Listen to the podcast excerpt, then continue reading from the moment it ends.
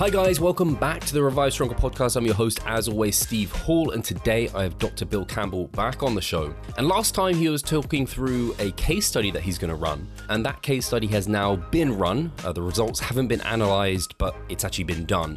And this case study was Bill himself going through a high carbohydrate diet protocol to kind of look at this question of, can you lose fat on very high carb diet, and particularly consuming foods that are highly insulinogenic with a high glycemic load? And is there this terrible hormone response that inhibits fat loss, or can you still lose fat during this period of time? And so his objective was done. He lost 10% of his body weight over the past months and executed everything as he needed to. And you're going to hear some of the foods he was eating, and this wouldn't be your classic bodybuilder diet. Protein wasn't very high, carbohydrates were at 60% plus, and he was eating many processed foods that you would say don't have the best place within a diet. So did it go as he expected? We're going to kind of dig into that and see what happened, talk about what happened to his testosterone and things like this. Then we dive into one of his greatest hits from Body by Science, where they looked at what causes a weight loss plateau, metabolic adaptation, or a lack of dietary adherence. We dig into what actually is going on there, what happens in most people's diets, what the practical take-homes are for you as a dieter or as a coach who coaches people for fat loss and things like this. As always with Bill, a really, really insightful and great chat. And as a reminder, guys, here at Revive Stronger, we're an online coaching company. We help people drop fat. So a lot of the things that we touch on today, we coach people through this to maintain their muscle mass, to drop the fat, whether or not they're going for the bodybuilding stage, a photo shoot, or just want to feel and look healthier. This is something that we're doing with them. So if you're interested in doing coaching with us, you can always find that link in the description below. We make sure to keep our coaching very, very communicative, super important for coaching, as you might expect. Even though it's online, it's kept very personal. We have multiple means of being able to do that, and we really pride ourselves on that service that we provide. So if you want to learn more, as I said, it's in the description below. You'll find a link to our online coaching. But without further ado, let's get into the chat with Bill.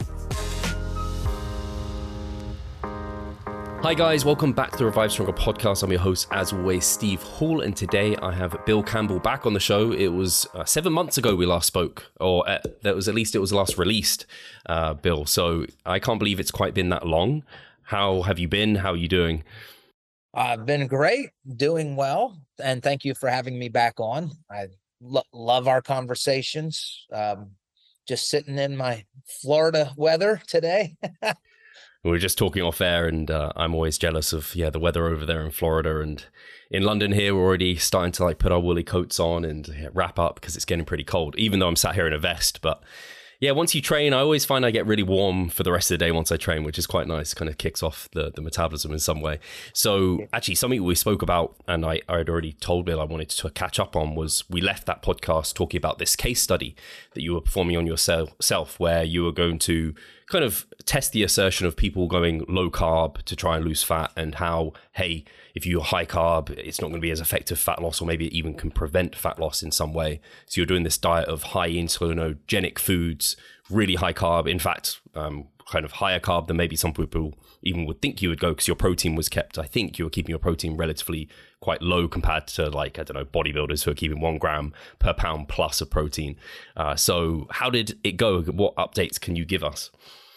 Yeah, so I finished the case study, and the goal was to lose 10% of my body weight. So I started in, I think it was March 1st, and I weighed 231 pounds. And I'll just do that math. About 105 kilograms. And again, the goal was I'm going to stay on this high carbohydrate, high glycemic load, and likely a very high insulin-producing diet until I lose 10% of my body weight, which would have put me to about 207 pounds, or about 104.5 kilograms. And just within the last month, so what? So in at the end of September, I had hit the 10% weight loss goal. And I have not had an opportunity yet to do a lot of the analysis. But what I can say is eating a very high carbohydrate diet. So a lot, think of a lot of processed foods. So sodas, soft drinks, cereal, high sugar cereals, a lot of packaged foods. So things like that. Do you have, sorry, Bill, do you have like a, what did like a day of eating look like, so we can like visualize it? What was like a standard day for you? Well, just, you tell me, give me any day you want in the last 6 months, just throw out a day and I'll tell you what I ate. Were you tracking on MyFitnessPal or something like this? It's called Macros First. Yes. Yep. Oh, okay. I haven't heard of that one. There's so many apps out there now to be able to track them. I like found MyFitnessPal and then it's just like, hey, this has all my foods in here now. It's like, I don't want to have to think about changing to a different one and how they work. So yes. Let's go like just a month ago or something, like the 25th of the last month, September. Right, so September actually, you finished, when did you say you finished? End of September. End of September, right. So maybe the 25th of September, if you're still dieting then. All right. So that day I had up just about 2,000 calories, 317 grams of carbs, 83 grams of protein, 48 grams of fat. So this was 62% carbs. So 60% was, that's usually what I was probably likely around there. I have one of my research members is analyzing a lot. All right. So that day's food, oatmeal with a banana, onion flavored rings, think potato chips, basically a burrito bowl. So rice, black beans, no chicken, cinnamon toast crunch, very high sugared cereal with some milk, and then another packaged Cheetos, like snack food. So that was that day. Let's just go back to, let's go August 25th. Let's see what I did that day. So that was a 55% carbohydrate day. This was 2,100 calories. So Doritos and soda, so Pepsi.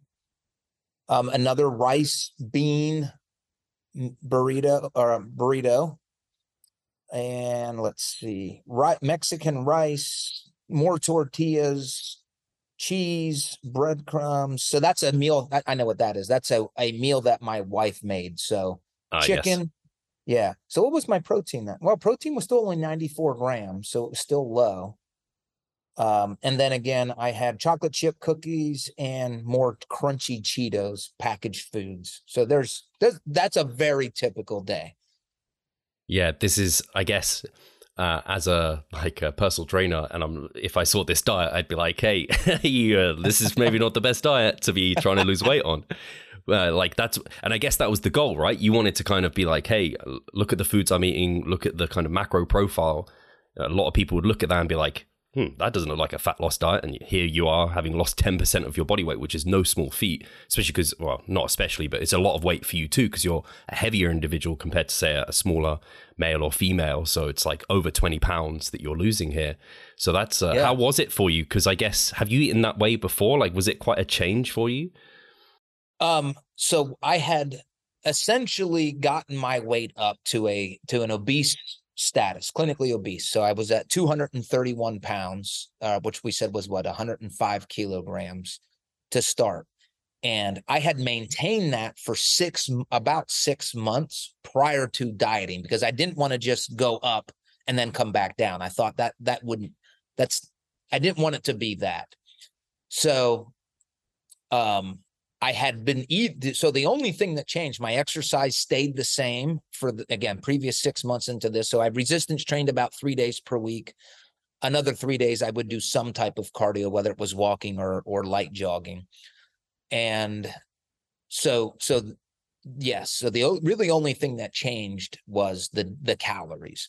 Now, how do I normally eat? I am never to be someone to be confused with eating a really what most people would consider a healthy diet. That's not me.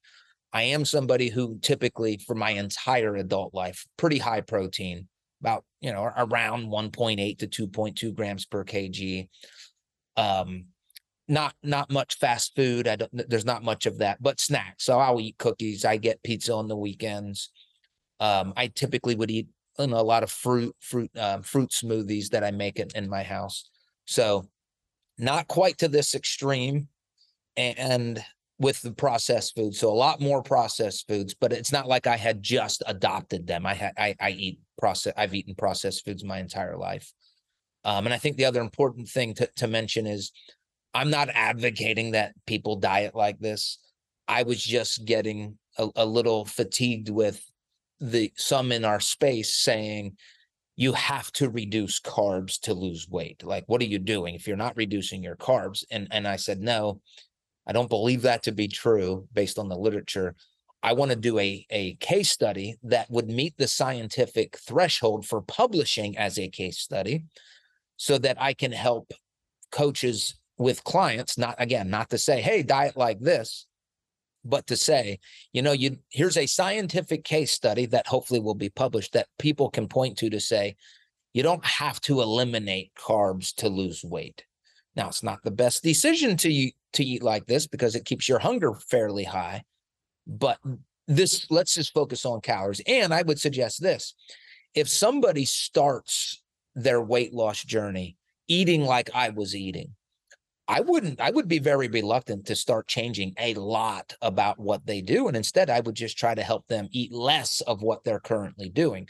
So I think there is a lot of utility in meeting somebody where they're at and also being able to demonstrate in a scientifically controlled study that you can lose weight. And when I say scientifically controlled, I got blood work pre-post.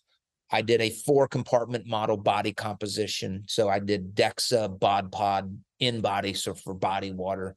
Took some psychological questionnaires about my hunger.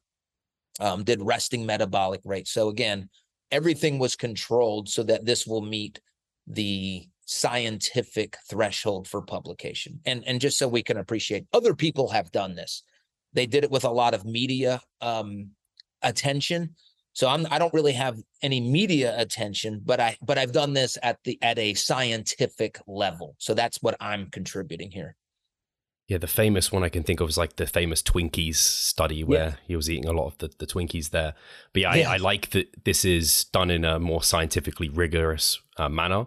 And I also like the framing of where your diet was before to where it is now in terms of, I guess it was more of a flexible diet and that like 80-20, hey, I'm still enjoying like 20% of my calories from discretionary. It's just a kind of random framing, like you're getting plenty of fruit, fiber, that sort of thing. Were you, because I noticed you're having beans quite often, was that like to make sure you're hitting were you trying to hit a certain fiber threshold or just? No, I think those were just happened to be days that I would have beans. So yeah, I didn't track fiber. I mean, I'm sure fiber's tracked, but I had no goal for fiber intake. My main, the most challenging thing was to just not allow protein to be high because protein shakes, no protein bars. Again, every day I tried to get about 60% of all calories. Oh, and I also want to say, basically, there were 2 days of calories. I either ate about 2,100 or I ate about 3,100. So 3,100 calories was my maintenance. That was allowing me to maintain my heavy obese state. And then throughout the entire, I don't know, let's just say it was 7 months or 8 months, I would diet with 2,100 calories most days, but on the weekends or if I'm traveling or on vacation, I would go back to like a diet break of 3,100 calories. So across the board, that's now I will say the first 2 weeks I took an aggressive approach. I don't want to say I panicked, but being that heavy, for 6 months, I'm like, hey, not only am I highly motivated, I want to get some of this fat off. So in retrospect, I wish I hadn't done that because then it just would have been the same the entire time. But also, sure, I didn't want to have that much fat. And once I got through those 2 weeks, again, that was planned. I didn't wake up the first day because I also believe that, or at least my thinking now is, it may make sense to be more aggressive early in a diet. So I was just implementing something that I actually think is beneficial for some people. Yeah, I also agree with that. I think it makes sense to kind of go hard early when you're in kind of the freshest state and most body fat as well. And it also creates a lot of buy-in. I think there's research showing that, right, where it creates quite a bit of buy-in for people where they see like a weight loss initially. So you had purposely pushed your weight up to this kind of this obese state. Like that wasn't just you going through life. That was like, hey, I'm doing this for research. I'm going to push my body weight up to this kind of inflated position. I want to say partially. So I knew I was gaining weight and I didn't do anything to stop it, knowing that I was going to do this. Okay. Did I purposely have a goal of getting to 105 kilograms? No, but I knew once I got, I got to the point where I'm like, hey, I know I'm going to do I know I'm going to challenge this carbohydrate insulin model, and I don't want to get any heavier, but I also, I need to maintain this for a while so that I'm training at this body weight so that when I do start this, the only thing I'm changing is my calories. So I was eating that same diet for about 6 months prior before I even started the weight loss. Again, because I didn't want to all of a sudden drop protein, because now that's a new intervention. So really the only thing that changed was calories. That's it. I just reduced my calories. I can't imagine, because of the habit of eating such a high protein diet now, I can't imagine going for such a long period of time with that low of protein. Did you find, I'm guessing you have other fat loss phases to compare this to, did you find any distinct differences this time around versus those times? Like how was like hunger, energy levels, performance, sleep? Was there any kind of major differences you noticed? Yeah, so you're wise. I have done other things like this throughout my adult life, just never at the level of a scientific study. So, I basically live my life now dieting, gaining weight, dieting, gaining weight. That could be two ways. One, I'm a fat loss scientist, so I like doing that.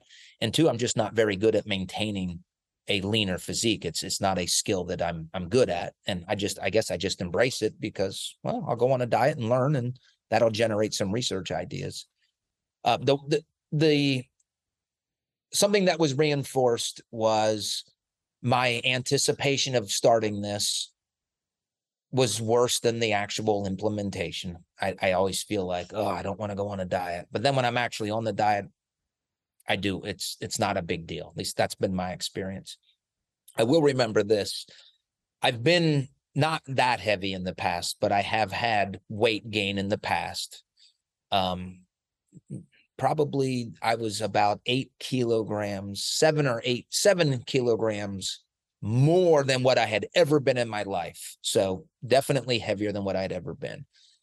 I noticed a couple things. One, and again, I maintained that body weight for 6 months. So it wasn't like I was just there for a week and dropped it. But I noticed just in walking upstairs, I would be more out of breath. And I didn't think of that. And then my dad's overweight much of his life. And he asked me that question. He goes, hey, now that you're this heavy, have you ever noticed that you're out of breath? And I'm like, yes. I do notice that, but I didn't really conceptualize it until he said. The second thing that that started to bother me was tying my shoes, just putting shoes on. My belly was a little bit getting in the way, and I'm like, I don't like this. And then the last thing, I would go to bed at night, and I would have some burning, like in my my chest, and I would go drink water, and it didn't help. And I was like, this is weird. Like I don't. So I told my parents. And by the way, I come from an obese family. And I asked my parents, I'm like, yeah, I got this burning. And they said, yeah, that's acid reflux or GERD. I'm like, oh, I had never had that before. Like, I didn't know what that was. And it was painful. So I had that. And then obviously once I lost weight, gone. So I haven't had that feeling in months. So those are the three things: getting out of breath, going, when I walk upstairs, having acid reflux, and then just not, I can feel my stomach. But other than that, my sleep was the same. I didn't feel like I had less energy. And I'd been pretty lean in my life too, especially when I was younger and I did bodybuilding. I never feel a lot different. And I know that's not everybody's. Some people just feel horrible when they gain that much weight. I can't say I felt horrible. Yeah, the acid reflux is not a nice symptom of kind of, some people get it when they're massing and they're not even necessarily even that kind of far gone, but just eating so much food. But then, noticing that for the first time, and then obviously it's not going to help your sleep the best either. how about when you were dieting down? I guess you'd done diets where, like, I'm thinking if I'm losing that much weight, probably by the end of the diet, I'm eating quite a lot of fruit and vegetables, things to keep me full, higher protein, this sort of thing. And obviously you weren't able to do that. Did you find that hunger was kind of harder to manage this time round? No, I can't say that it was. Just trying to remember. And again, I'm someone who interprets the protein research as the preponderance of the evidence of that evidence says higher protein diets do help with satiety and satiation. Not all research, but when protein either shows it helps with suppressing hunger or there's no difference. I've never read a study where protein makes you more hungry. So thinking about that in my head, I'm thinking, oh man, this is going to be miserable. But no, I didn't. But I mean, I think my wife would say if when my mind is set on something, there's just really no, no difference from what I can remember about hunger levels. But I would never advise somebody to diet like this, because what I know is you eat all these highly processed foods that I was eating. Those are the worst things for hunger. Yeah. Yeah, that makes a lot of sense. I think you highlight a good point in there, how it's to some extent individual. Like there'd be some people that probably could do similar to you and they manage it okay. And then there'd be others who are just like ravenously hungry and they haven't got that kind of committed mindset like you have. Like you said, you've done bodybuilding, you go through these phases regularly. Whereas if it's like someone more gen pops, their first diet, they probably get to this point, like you said, you can kind of just, it's a nice example of intervening and not having to change their diet as a whole. You just eat less. And then they'll probably get to a point where they're like, hey, Bill, I'm really hungry here. And you can be like, well, you can kind of swap out this for this and you'll probably find you're more full. Yes. Yep. And there was something interesting during this, and you mentioned it via email. If I don't know how much you can speak to it, but you noticed your testosterone levels, you said nearly doubled. I don't know if you have even figures for that. I do. So I checked them because I thought we might talk about that. So I did blood work as soon as I started this, so I don't know, like a week prior before starting the diet. And my testosterone historically has been average. So the range is what? Like, let's just say 250 to, do you know the ranges? I might actually have it here. So the range, actually, no, I don't. Wait, do I?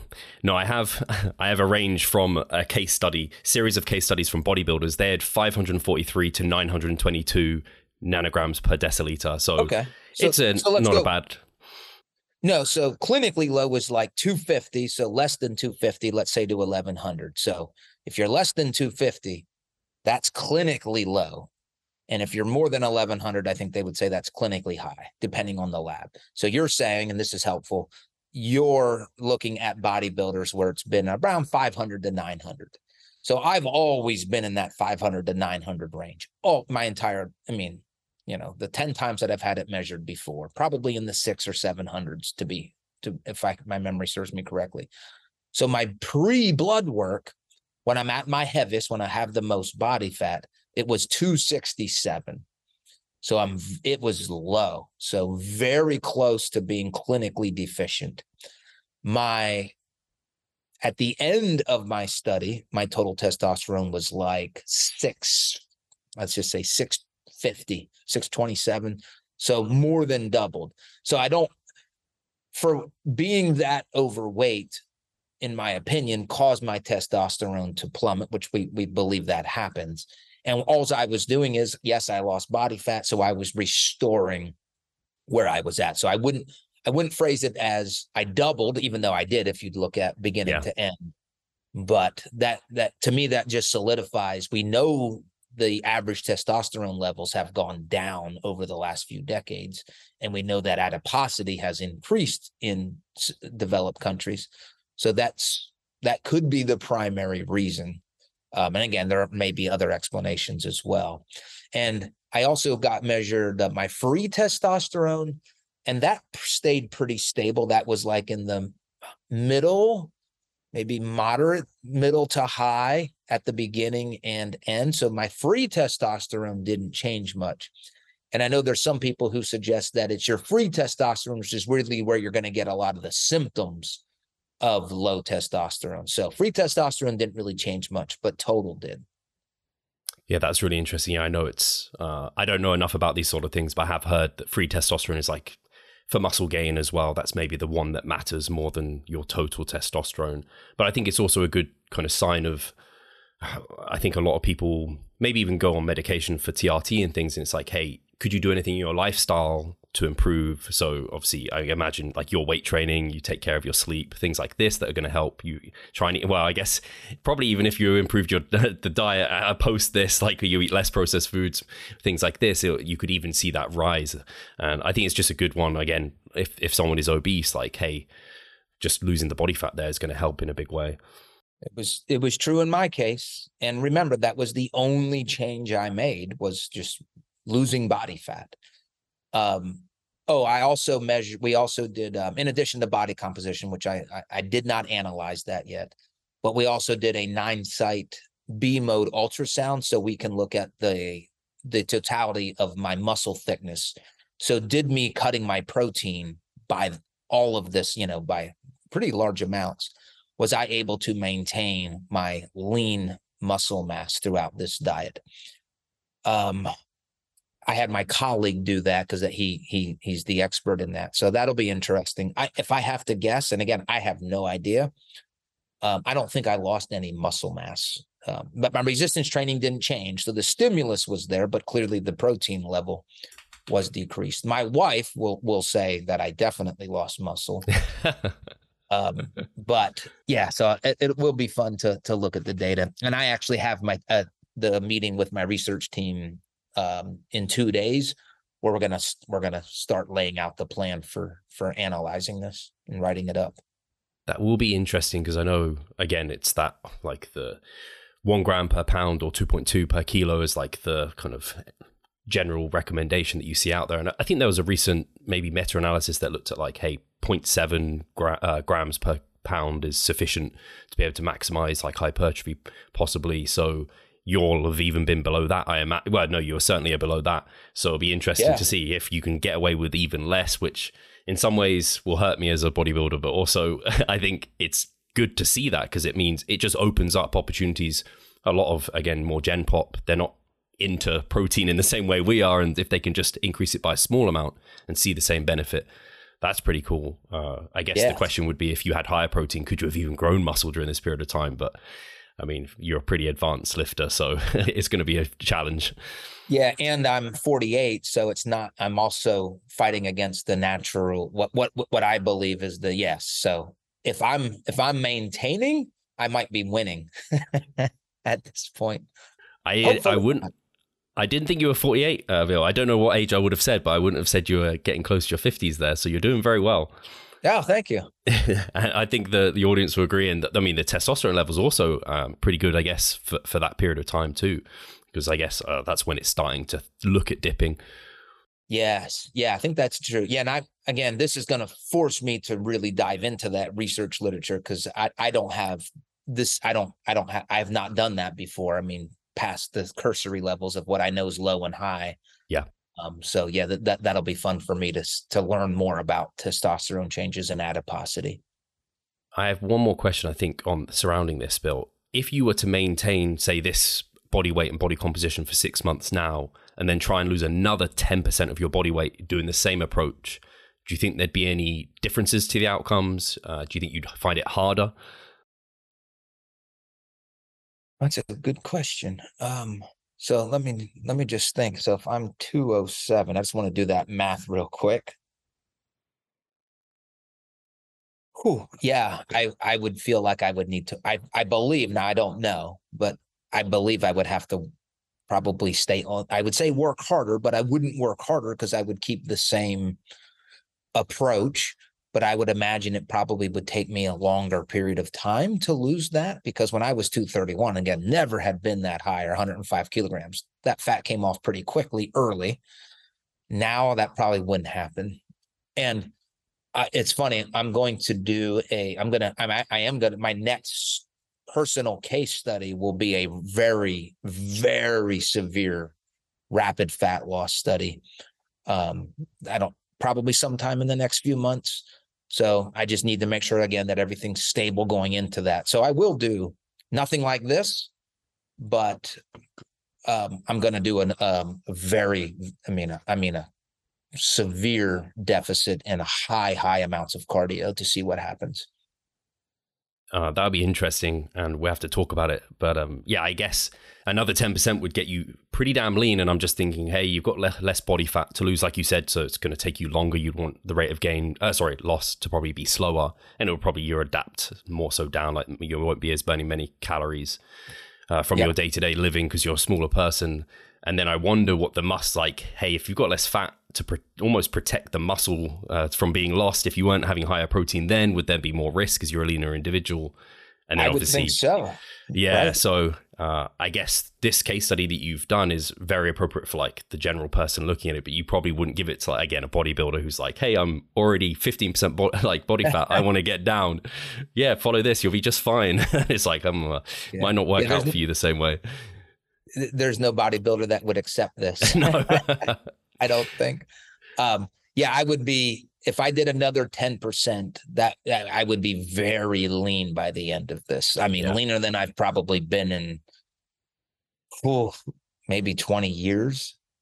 So yeah, it would be interesting. I'm not going to do it. No, I don't blame you. With the rapid fat loss diet that you're going on to, do you have a certain rate of loss you're going for, or a certain size of calorie deficit, just out of interest? So I'm still developing this. And again, my team's going to help me. My research assistants will help, but it'll be somewhere in the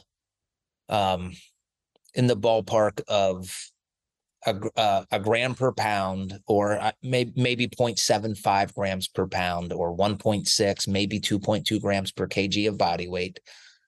And that'll be it.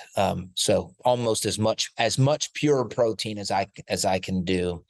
So what would that put me at? That would put me at, I don't know, probably around 800 calories, 900 calories total.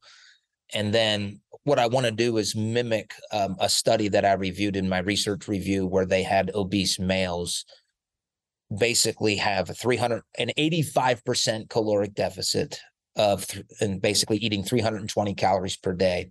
And they had them walk for about 8 hours per day for 4 days straight, and then also do some arm cranking exercise. So I won't go as aggressive, but I'll have more protein.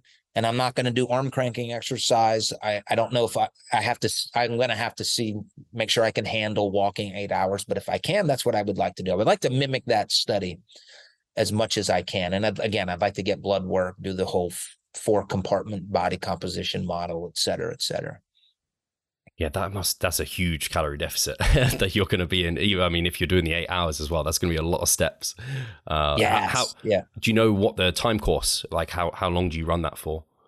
In that study, they did 4 days of that. So 4 days long, and then they refed them back to pre-diet levels for 3 days. So, and then basically, and this is a really awesome study about rapid fat loss. And let me just say, the reason I'm really interested in this, my lab just, we did a rapid fat loss study, and I just submitted it for publication. So I'm really, really excited about and because I've changed my mind on some of this stuff with rapid fat loss. But in that other study, they also measured their body composition a month later and then a year later. And they usually those types of diets will cause hyperphagia and body fat overshoot.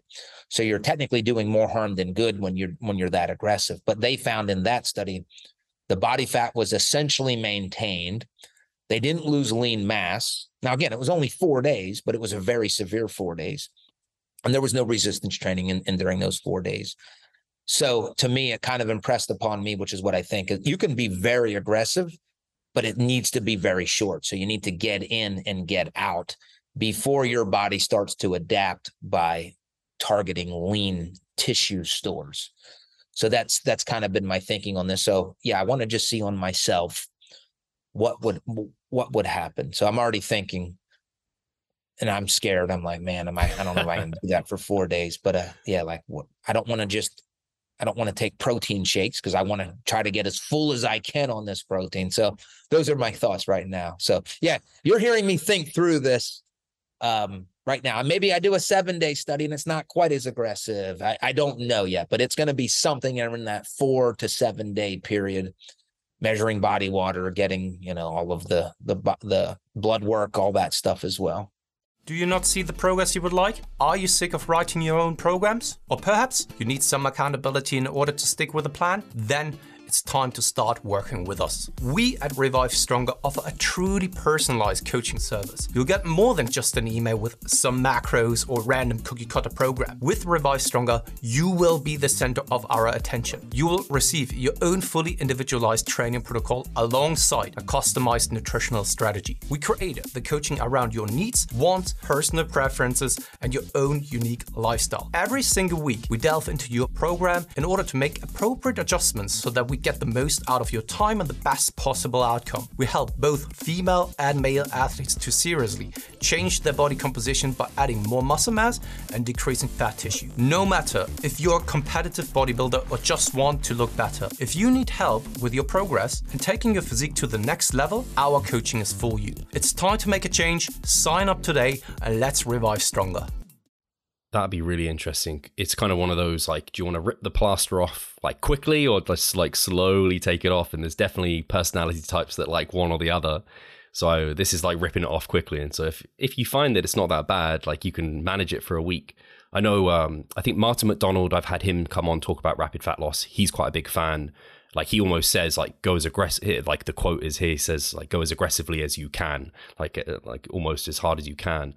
And Menno is pretty a big fan of like these very aggressive short periods of time. Whereas I've only ever really done like mini cuts, which is like a 1 to 1.5% body weight loss per week, which is a little aggressive. Like it's pretty aggressive, but it's not like this where you'll be losing way over that, I imagine. Yeah. In that, what I call the crazy study, I think they had lost 4 or 5% of their body weight in those 4 days. Now, again, some of that was body water. So, and that's one thing I've appreciated with my own study that we didn't publish yet, plus this one. If you're doing anything that's aggressive, that's 2 weeks or less, you have to measure body water because those fluid changes are pretty massive. And then interestingly, within about 2 more weeks, so within a month, everything relative to body water is pretty much back to normal, even with your continued weight loss maintenance. So you got to be careful about how you're interpreting anything with rapid fat loss, unless you're bringing in body water assessments, because that can really, and again, that happened to us as I was analyzing our data in my own study, came to a completely different conclusion before we brought in the water and analyzed that. That made me think, oh, this wasn't good. And I'm like, oh, well, actually it wasn't bad. That makes so much sense, because even when you think, because people think about, again, like going low carb and you drop like the water weight and the glycogen, but when you're going pure protein, you're dropping any fiber, gut content, like all of these things as well. So like it's not pure fat loss that you're seeing for sure during this period of time. But I remember a while ago there was, and I think I spoke to Menno about it, being a rate limiter of like fat loss per day. Like there's only a certain amount of fat you could lose per day. Do you think that is a thing, or like have you seen anything on that? No, I haven't ever searched that, but I love the concept. Yeah, see, what would make me think is, no, if you could stay active 24 hours per day, that energy is gonna come from somewhere. Now that's not to say there wouldn't be a huge adaptation or rebound after that, but yeah, I mean, my gut would say, again, theoretically, I don't know if there would be clearly there's going to be an upper limit to what you can do with physical activity. And again, let's assume you're eating zero food. So yeah, I guess at some point you're limited by how much activity can you do in a given period of time. And I think this would then invite the whole energy compensation model. I don't know if you're familiar with that, where your body adapts to exercise, so you're not really burning as many calories over the course of the day. That was popularized by Herman Pontzer. Yeah. You familiar with any of that stuff? Yeah, his book Burn. Yeah, that's it. I definitely. Yeah, I haven't read the book, but I've heard the theoretical models and everything like this, and I think that there's definitely something to it, like where at least I can anecdotally say, like in contest preps with clients, like when you ramp up steps, I remember wearing a weighted vest, 10 kilogram weighted vest for about 20,000 steps a day that I was using it for and being stood for the majority of my day. And it was like, oh, like just, you have to keep dropping calories and like the body just, whatever it happens, like I just got fatigued elsewhere and I was better at conserving it. I walked more, I don't know, less less like vigor in my walking, that sort of thing. So I think there's probably something to it, but I don't know where you stand with that. Based on my reading, I also think there's something to it, but it's not anywhere close to how the media likes to describe it or sensationalize it.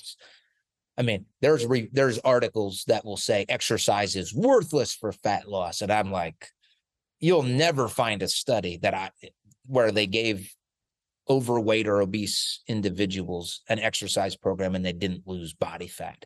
Maybe not weight. Weight's a little tricky because when you put sedentary people even on a walking program, they actually typically they'll gain some lean mass. So it looks like they haven't lost any weight, but when you measure fat, so yeah, that whole model, something to it.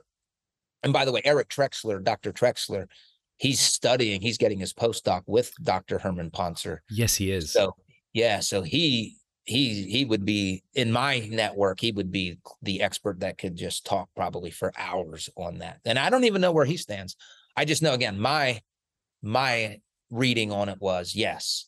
And intuitively, okay, here's what I asked my students. If we have you walk, let's say 5 kilometers a day and you lose weight, do you think you're going to continue to get the same weight loss effects 12 months from now as you do today? And of course, everybody says, no, I wouldn't expect that. So yeah, I think we all agree. Your body does adapt.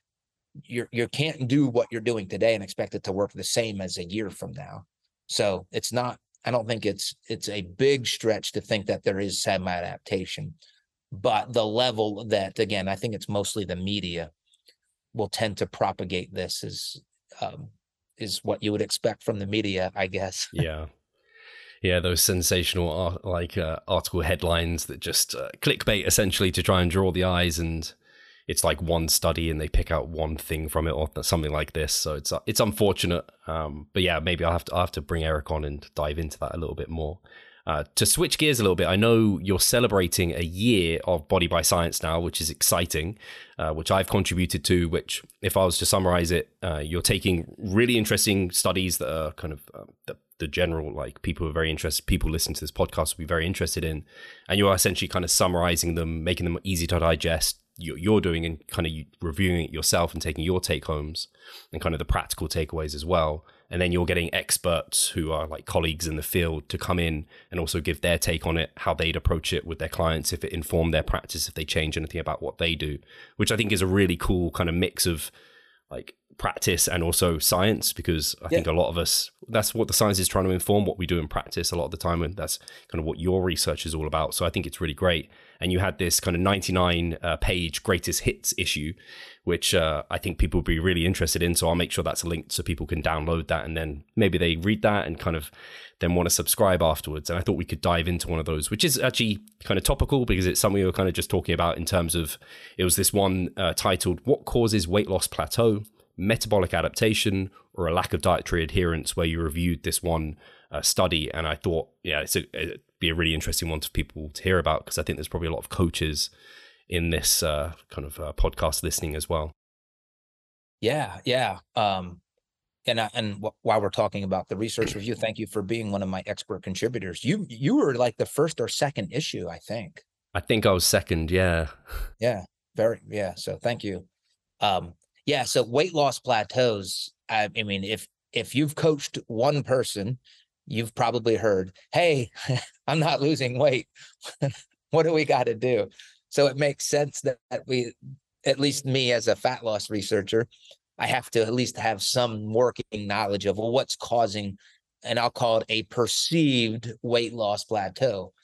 And this study that you're mentioning, they didn't actually do a study. What they did was they used mathematical modeling, and they used this mathematical modeling approach to say, what is the likely cause of somebody who can't lose weight? Is it because their metabolisms, their metabolic rates, is it because it's slowed down so much that now they actually are having a weight loss plateau?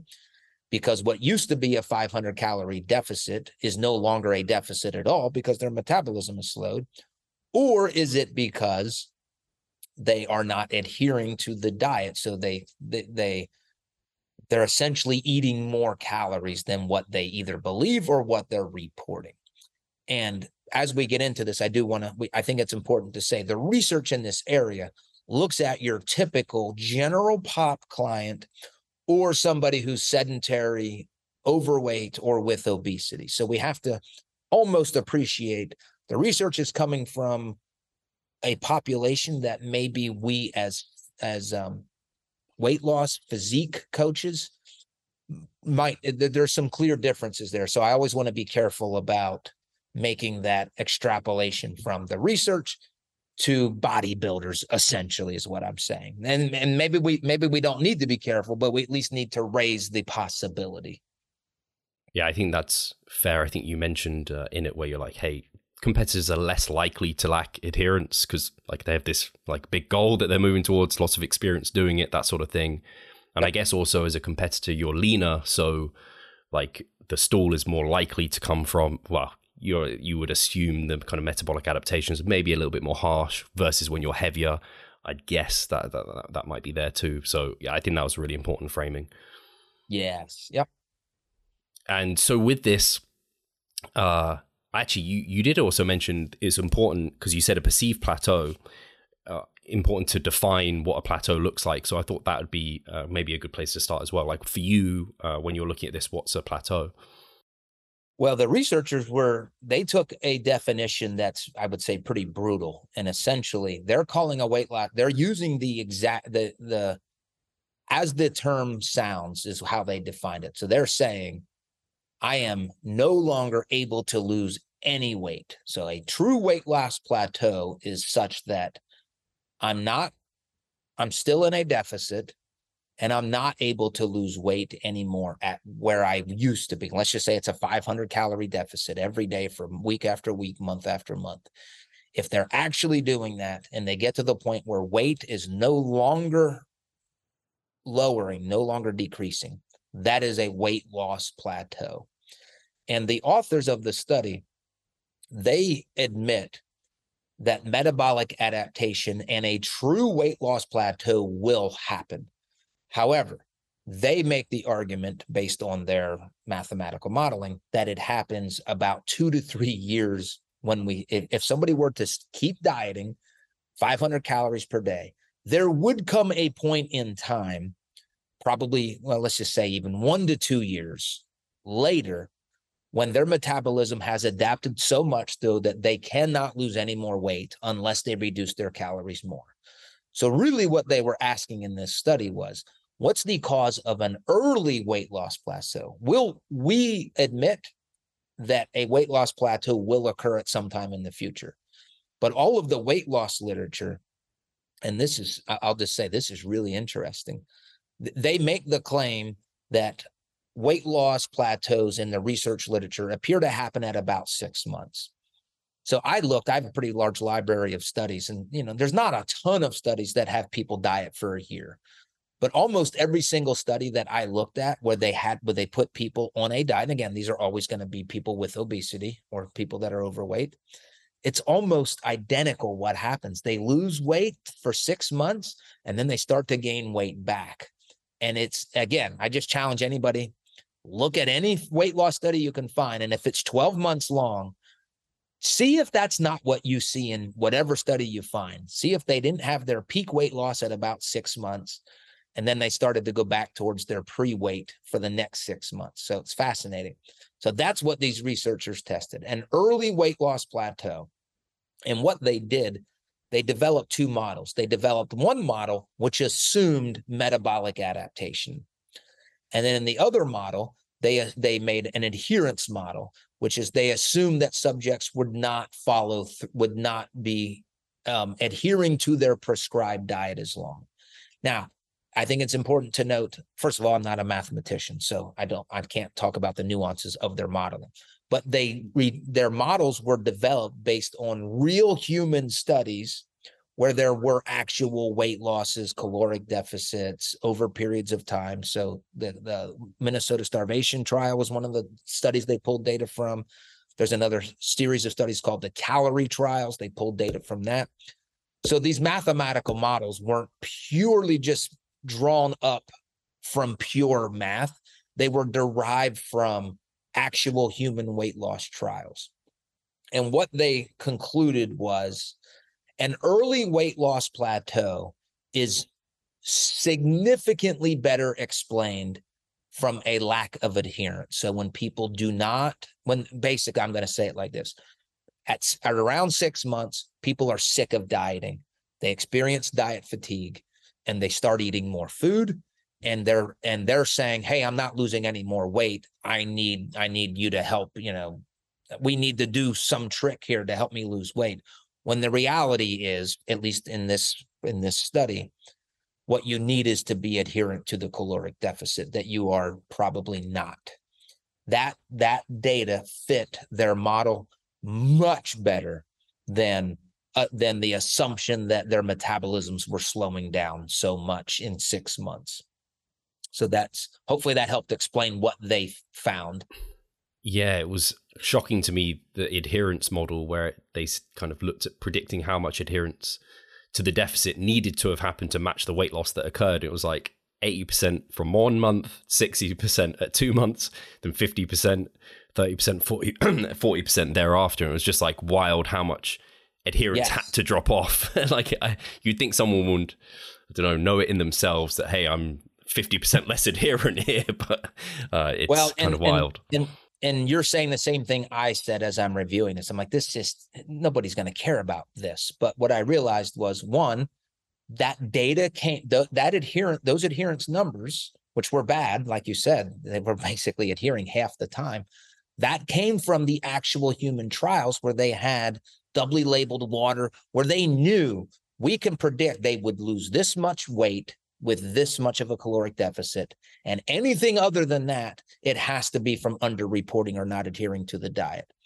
The second thing is, again, in our world, nobody's gonna, in my world anyway, people, they're not going to adhere that bad. They might put a scoop and a half of peanut butter on their sandwich, but just say it's one scoop. That's how we cheat. This is a whole different world. And again, that's where we have to appreciate there's a world of people out there, a population of people who adhere that poorly. And again, I think we all know that. It's just that in physique and bodybuilding culture, it's likely unheard of. But I think my reason for wanting to include that is a lot of our clientele are people getting into the fitness journey for the first time. And my entire point was, the point I wanted to make, when you have a client that's experiencing a weight loss plateau, let's not assume that it actually is a weight loss plateau. Let's at least make sure that we're covering all of our bases and kind of guaranteeing, are you really following what the prescribed diet is? If you are, great, and then let's talk about how we're going to solve this. But I wouldn't want to make any assumptions that, they're clearly following this diet. And that's especially true if the diet is 3 months, 4 months, 5 months, if we start getting into these very elongated diet phases. Yeah, I really liked the practical take home from it, where like you don't make any assumptions. Like it can feel a bit confronting if you're like, just accuse your client of not adhering because you're like, hey, look at this, Bill said this, and there's more than likely you're not adhering and you're not actually adapting to it. But you can kind of have a look at it, be like, hey, this is what I think. Can you kind of fully admit that you're completely tracking everything? And I've even gone as far to like get clients to take photos, because sometimes it's not such a lack of adherence, but it's a lack of knowledge of knowing like even how to track food. Sometimes you need to educate them on how to use like MyFitnessPal. You don't just enter in ham sandwich. You kind of make sure it's the bread you've got, the ham, like the right weight of the ham, these sort of things, which I don't work with that type of population very often anymore. but certainly like I imagine a lot of the people, your audience and a lot of the coaches are probably coaching people like that, where it might literally be they don't quite understand how these various, like a tablespoon of peanut butter, they might literally think to just scoop it in and then drop it on top. It's like, hey, that might be like 3 tablespoons for the weight. That's easy to do with peanut butter too. It's easy to do.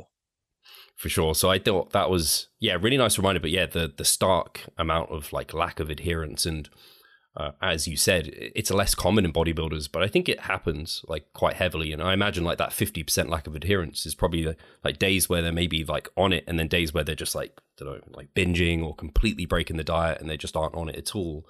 And I can't pretend that binge eating doesn't happen in bodybuilding. So like you just have to, from my perspective, like with clients, get a really good relationship with them, generate a lot of trust so that they can feel like they can divulge that information. Because it might be that you're like, hey, if you're binging, let's call the diet here. Like maybe it's not even wise to keep going. Yes. Yep. So Bill, in terms of, have you got anything else exciting going on with your research review or anything you can share there, or any other studies going on in your lab? Yeah. So what we're doing now, we're finishing up a systematic review and meta-analysis where we're comparing what's better for fat loss, cardio or resistance exercise. And what we did was we included every study. The inclusion criteria was a study where there were 3 groups: a cardio only group, a resistance training only group, and a concurrent training group. Because those are the studies that within the same study design, we have a cardio and a resistance training group. And again, it's very hard to match work or time with cardio, but we felt like that was the best approach to try to answer that question. So that's right now, that data is being analyzed. My research team is designing a study that's going to help answer the question, what do we do after the diet?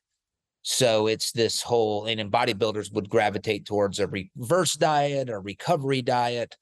We're looking at, right now, we don't have much research on anything after the diet.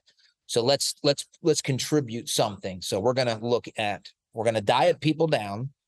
And again, we're still in the middle of these items, but what we know so far, we're going to diet people down, and then we're going to have an intervention after the diet. So probably a group that we give no instructions to, another group that maybe we bring back calories quickly, and another group where it's slower. And then where I'm going to email you, and probably in a week or two, we're doing a survey study to learn from bodybuilding coaches about, hey, what do you currently do with your clients after the diet? So we're going to try to learn as much as we can from experts like you, and then that will help inform us on what we're actually going to study. So that's going to be a survey study. We're waiting for that to get approved. And as soon as that gets approved, we're going to send it out to coaches because bodybuilders are the ones that really seem to focus on this. In the general population, there's a lot more that can be, there's a lot more of a learning curve there. So that's what we're doing there. And then I already mentioned just my next case study on myself will be some type of rapid fat loss study. So that's what we're doing and what we're going to be doing. Sounds super exciting. Well, to me, it's super exciting stuff. I think that kind of how to go about the end of a diet is something that's way understudied and way underappreciated by a lot of competitors and also general pop. With the population that you're dieting, are you dieting them down like very lean, or how lean are they getting, out of interest? Do you have that? Yeah, that remains to be seen. And that's part of our, and I would love if you have thoughts, please email them to me or just now share. So that's the question. We know that, again, we're not going to get competitive bodybuilders for this. We've already tried to do this study in bodybuilders, and they didn't do what they said they would do. We published it. You can search, instead of us talking about recovery versus a reverse diet, we said, here's what happens after the show, because that's essentially what we got. Right. Okay. That's interesting in its own right, actually. It is. Yes. Yeah. If anybody wants to look at that study, if you just Google the phrase JFMK, that stands for Journal of Functional Morphology and Kinesiology. So JFMK, Campbell, that study will probably come up. And that was in bodybuilders.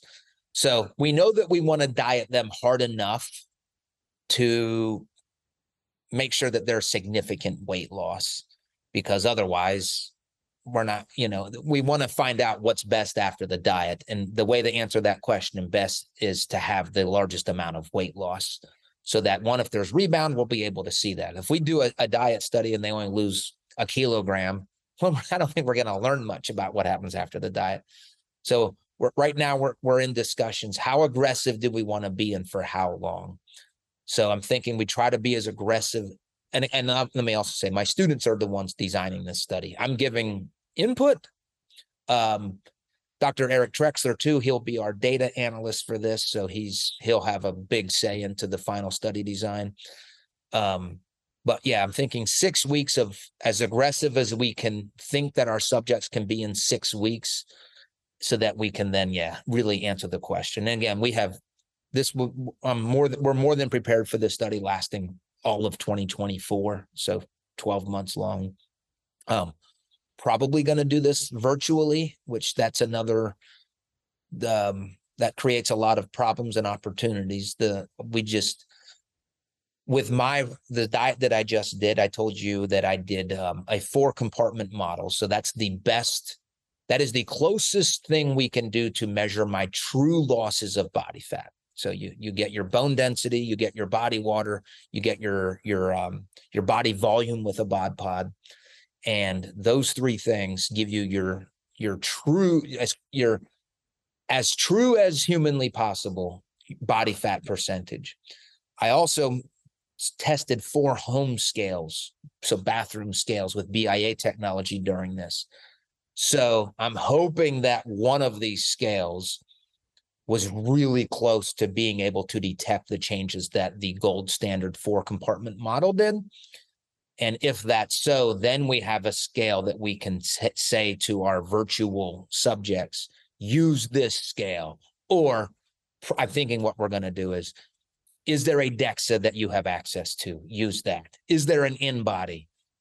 And so hopefully we can, again, that's going to be some of what we're going to give up. We can't be standard. And if they have nothing, then use this home scale. So that's not great, yeah, but it's what we would have. It's you know how it is. It's a limitation, but it allows us to get more people that could potentially be a subject in this kind of a study. Yeah, I think it's kind of worth the limitation there, where you get a bit more quantity, despite maybe I guess a lack of quality. Sorry, but the quality would just lead to you having barely anyone involved, I imagine. So that's exciting. And yeah, I'll be interested to answer any questions about it in terms of all of that, because I have many thoughts surrounding kind of that period of time. And it's even, like I said, it's interesting that you had a study on bodybuilders and they didn't adhere, because I'm sure there's coaches listening, and myself included.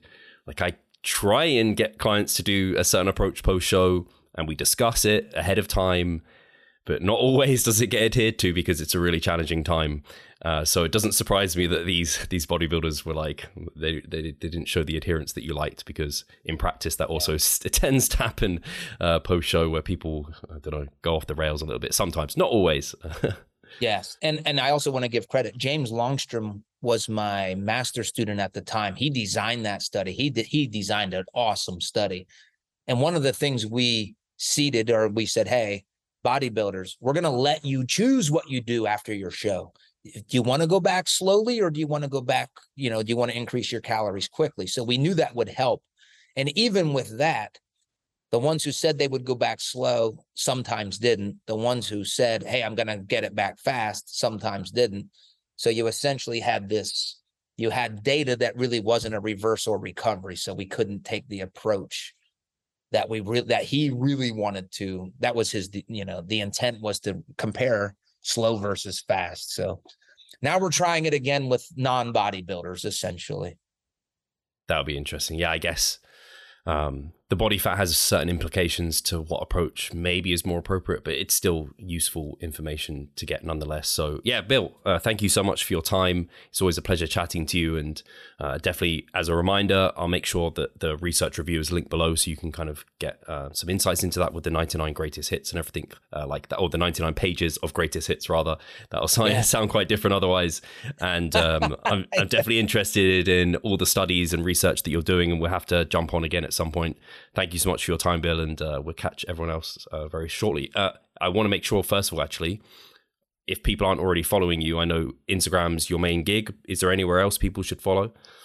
Nope, just Bill Campbell, PhD. And then if people are interested in getting this, the free 99-page body, my research review, that's billcampbellphd.com. Just at the very top of the page, you can click on a link and you just put in your email, and then I'll send you the, you'll have access to the best of year one. Perfect. Thank you so much, Bill. Thank you guys for listening. We'll talk to you soon.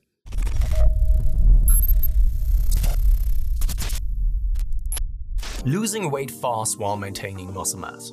Sounds too good to be true, doesn't it? It isn't though, it's reality and we know how to do it, and we will help you achieve this. The Minicut Movement is an 8-week fat loss program to make you lose a huge chunk of fat while maintaining muscle mass at the same time. We will support you from the beginning to the end so that you see the results you would like to and come out of it much stronger. You'll receive a fully automated spreadsheet that is based on your nutritional needs. You can choose between 6 different male and female training templates. Over 30 videos will guide you through each and every single step of the minicut so that you're getting the most out of your journey and that you always know what to do. But the best thing is that you can start whenever you want. The Minicut Movement is open 24/7.